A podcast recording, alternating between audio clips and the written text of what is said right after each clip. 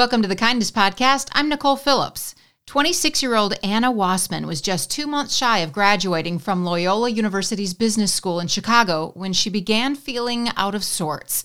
As a former professional ballerina, she was used to listening to her body. Well, Anna's life immediately changed when she learned she had breast cancer. Receiving a diagnosis at such a young age led Anna to evaluate her purpose and the power of kindness in her life. So, Anna, I'd like to start by talking a little bit about how sometimes life sneaks up on us. You know, we have these great plans for how we think life's going to go and and the lessons we're going to teach the world and then all of a sudden life can jump out at us, can it? yep, life really has a way of sneaking up on you. I'm I'm actually laughing as you're saying that because it that is just so true. I uh I was kind of on this path thinking that I was going to do, you know, I was going to graduate, I was going to get a job, and I was going to do all this stuff. And then all of a sudden I'd be, you know, at this great place in my career. And then it's all going to line up with like, you know, getting married and having a family and all these things. And, you know, life happens. And um, a big part of that was actually being diagnosed with breast cancer for me.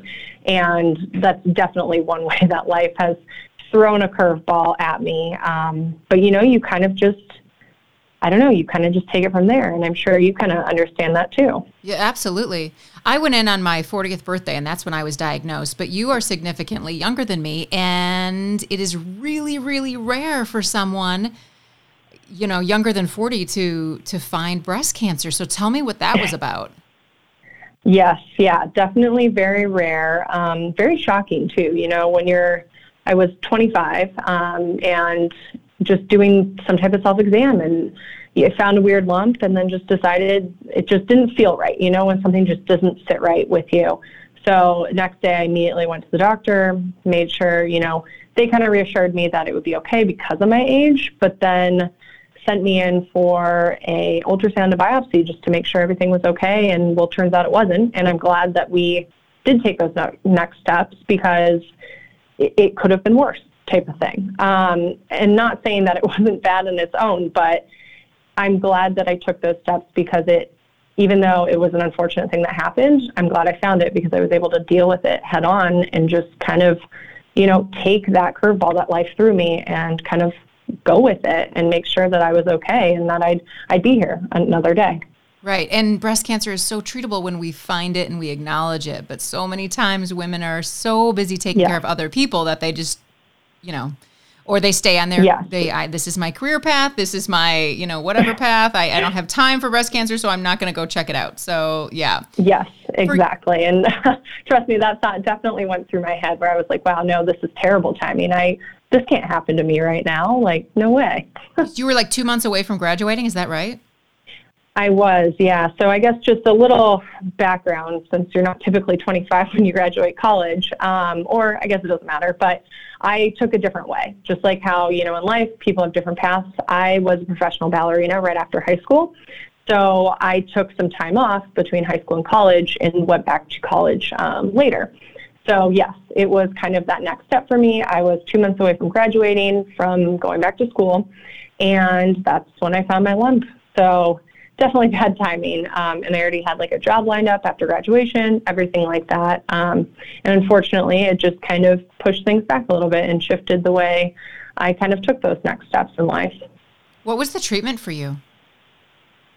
Um, for me, it was I opted to do surgery first. Um, a lot of that was kind of driven from the fact that I was going to graduate in two months. I didn't want to start chemo because I had heard it can kind of impact um, just your memory and how your brain functions and stuff like that. And it, it definitely had that type of impact to me while I was in chemo. It kind of makes you cloudy and stuff. So I opted to have surgery first so that when I was recovering, I could go back to school and do all these things and graduate. Um, so I did surgery first, and then a few weeks after that, I actually did um, egg freezing, so fertility preservation. Oh, yeah. So Yes, yeah, big part of it because when you are so young, um, and I don't have kids, it's chemo can actually impact your fertility. So decided my doctors thought it would be the right thing for me to go through egg preservation. So I did that, um, and then you know from all those pretty substantial surgeries, I took I think it was around like a month and a half, two months off of just kind of everything. I was kind of in like a, I guess like a sitting period while I was healing. Um, and then I started chemo. Uh, my first one was in end of May, so like May 31st or May 30th, whichever one it was. Mm-hmm. Um, and then I and then, yeah, I just started. I had six rounds of chemotherapy, and then also in combination with a type of um, targeted therapy, just because my breast cancer was like hormone positive and receptive to those. So they give you a slightly different treatment, just depending on what kind you have.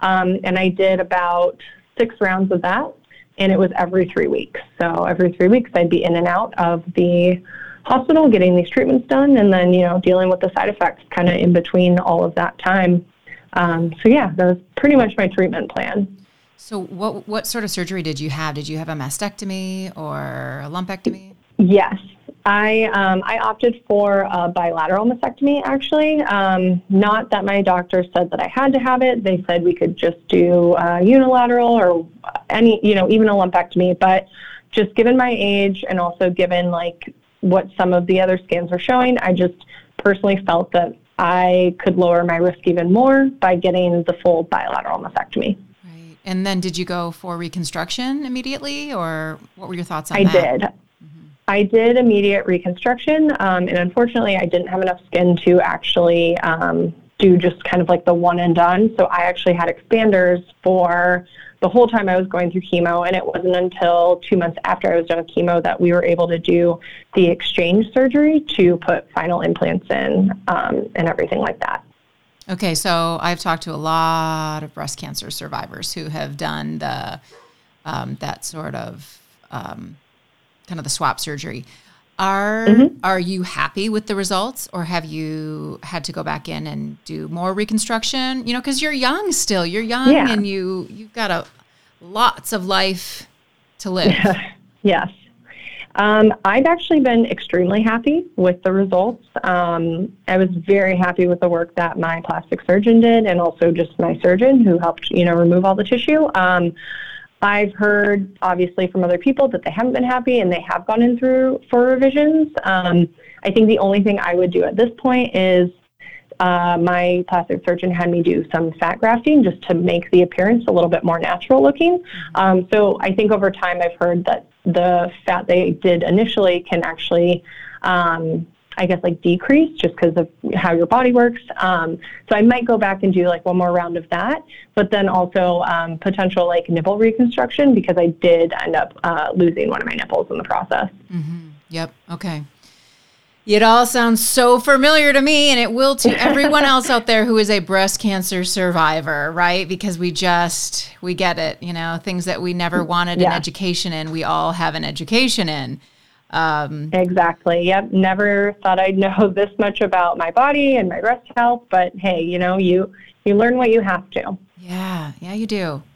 But the the interesting thing for me um, is that along the way, when I talk to breast cancer survivors, I um, love to ask them about the kindness they received, and some will say they're they're still so kind of angry about having to have had the disease and having to go through it. So some will say you know, my family left me, my husband left me, the the you know, I didn't have any support. I didn't have any of that.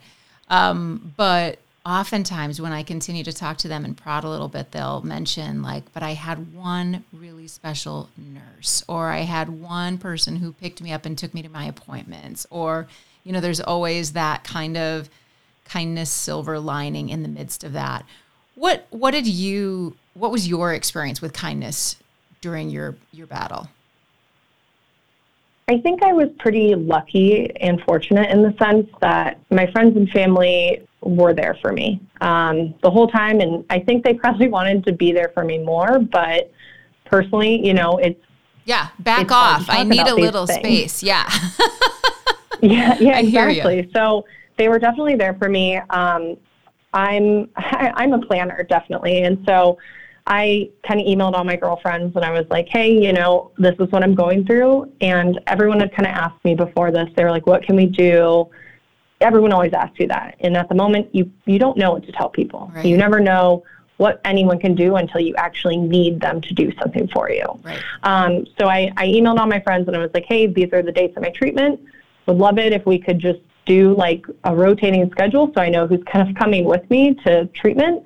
Because also, you know, you can't show up with 10 people to chemo and have all your nurses and doctors trying to like, you know, get around them. Um, so my friends are great. They all kind of committed to schedules, and not all my friends live in the same city as I do. Um, and people flew in, people were there, and they just came with me. You know, for that day, they sat with me for the four or five hours I was sitting there getting infusions done, and it was just nice because you know you're you're able to catch up in just a different way, and it kind of makes you forget that that's where you are, mm-hmm. and that's where you are in that moment, and that you know you're going through chemotherapy because you got this unfortunate disease. And so it, it was just a nice way that I think everyone showed their kindness was to really just be there and get my mind off of what was actually going on.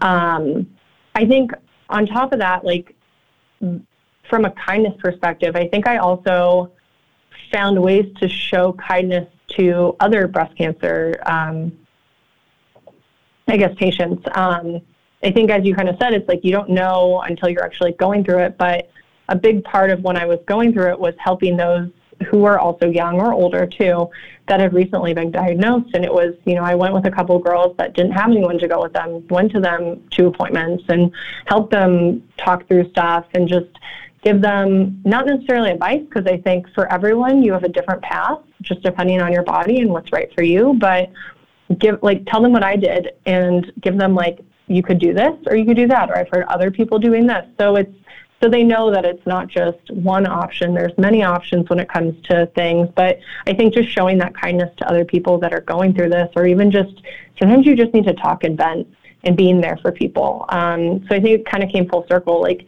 being able to have that support from my family and friends, I felt fortunate enough to also help and give that, show that kindness to other women who are going through breast cancer. Mm-hmm. And I definitely know what it feels like to receive that sort of support and that sort of kindness when when you're just you know kind of scared out of your wits. But what did you get? What what feeling even now do you get um, when you're able to kind of walk with someone else who's going through this? What's in it for you?